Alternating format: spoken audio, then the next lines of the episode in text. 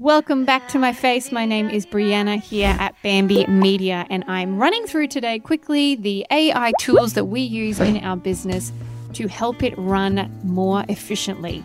When AI stuff started to come out, I was super excited, a little bit dubious about what this could mean potentially for some of the things that we do, but it has all worked in a really positive way thus far. The robots haven't taken over the world who knows what's to come, but I'm enjoying what we're doing with it right now. So, first on the list, I have to say a big shout out to Descript. Descript has been quite the game changer here for us at Bamby Media.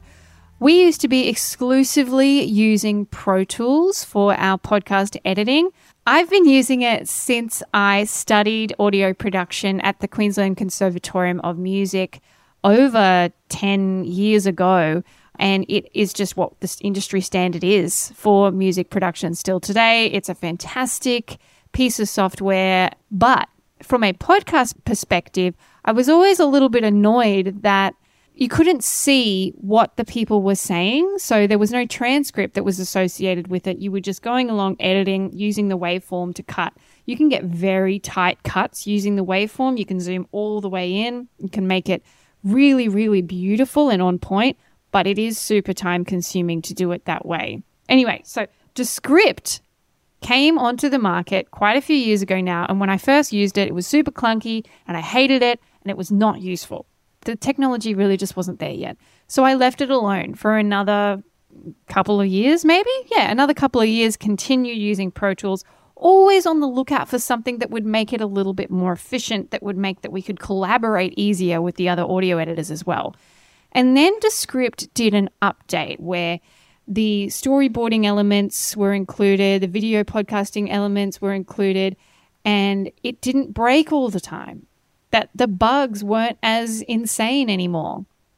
The best thing about it is that you can collaborate with other people in your business. So for us, the entire team now uses Descript and we can collaborate. We can jump into each other's sessions and go, okay, cool, I'm just going to fix that up. That EQ is a bit wrong, especially for me as the head of the business when I was training people. Instead of me going, bounce out that session as a waveform, and then I'll go listen to it, and then I'll give you the feedback. You know, Pro Tools does have some collaborative aspects to it. It does have collaborative sessions, but it is super clunky and it is not as efficient as the Descript version of collaboration is.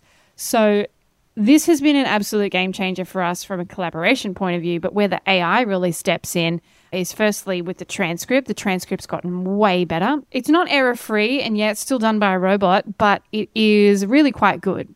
So we can look at that and we can edit using the transcript. And I have a YouTube video that shows you how I actually do that as well. It's just a quick little kind of recap on how that works. The other thing that is has been really useful is the studio sound feature. Studio Sound is pretty amazing.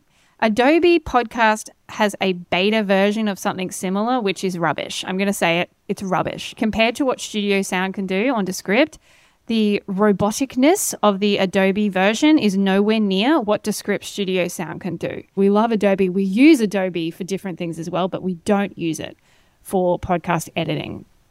So the studio sound feature of Descript is really good, and I'll do a, a video on what that actually means for you as well so that you can see. But if you're a new podcaster and you're wanting to do it yourself and DIY the show, then Descript is just the best way to do it. There are some things that you know will definitely up level it for you and you know EQing is important compression's still important what a limiter is all these things if you have never used anything before there's a learning curve Next thing that we've just started using in our video side is Autopod. If you don't know what Autopod is, holy balls. It is really cool. So it takes multicam editing where your editor would normally sit there and like have to change the camera angles themselves. Like if you've got three camera angles, you know, your editor would have to go through and change them.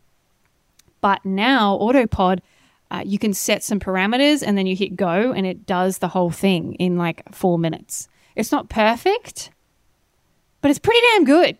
Deciphr is the next thing that we use for our show notes, for our chapter markers, and for article writing. So, Deciphr again sucked for a while. They've been around for a little while, and I used them in the past, and it's just It was so repetitive. The AI was bad. The blog writing was bad. Everything sounded bad. I didn't like it.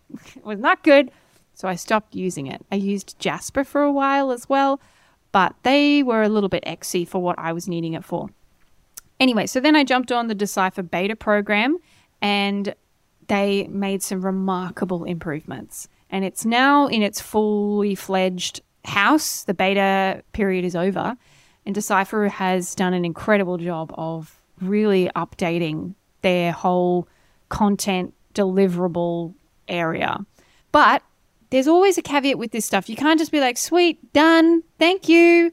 You still have to have a human reading through what has been provided, listening to the episode if they weren't the one that edited it in our case, and making sure that the tone is correct, that the writing style is on point, that what they've said actually makes sense with what was actually spoken about. And then the chapter markers can be super repetitive as well. So it still takes you time, but it takes you less time than if you were just doing it yourself with no prompts, with no help. So Deciphr is really good. Again, not cheap. It's actually quite expensive for what it does. But because we are looking at, you know, we're using this for ourselves and also for our clients, uh, then it makes sense for us to have this as a service. The other things that we use over in the lead, the design team, is a lot of the Adobe stuff that's coming out. So, the Photoshop AI is something that has come out. We use the image tool and the content replace tool there. And I might get Alex, our lead designer, to do a little video on how he uses those things in our business as well, because it's really cool to see the back end of that. And then also DALL-E, which is an image from text tool. That, so that's really cool. Canva has a similar thing now as well, although I don't think Canva's quite got it yet. I've been testing Canva's stuff and uh, yeah, it's not my favorite as far as what it pulls from text. A lot of the same sort of looking stuff. And again, it is, you know, it's, it's AI generated, so it doesn't really hit the mark all the time, but DALL-E's pretty freaking cool. So I would check that out as well a lot of the things we use in our business are still not AI. There's, you know, AI is great, but you still need a human to do a lot of what we do. And I'm happy that AI is going in the way that it's going. There's things that still need to be ironed out from a legal perspective if you're just copying and pasting things and not editing things. And, you know, there's, there's a whole bunch of issues there. But for the purposes of what we're using it for at the moment, that I'm really happy with where things are going and how things are developing. If you have any tools that you use that you think I should know about, please leave in the comments because I love to try all the tech. I love tech.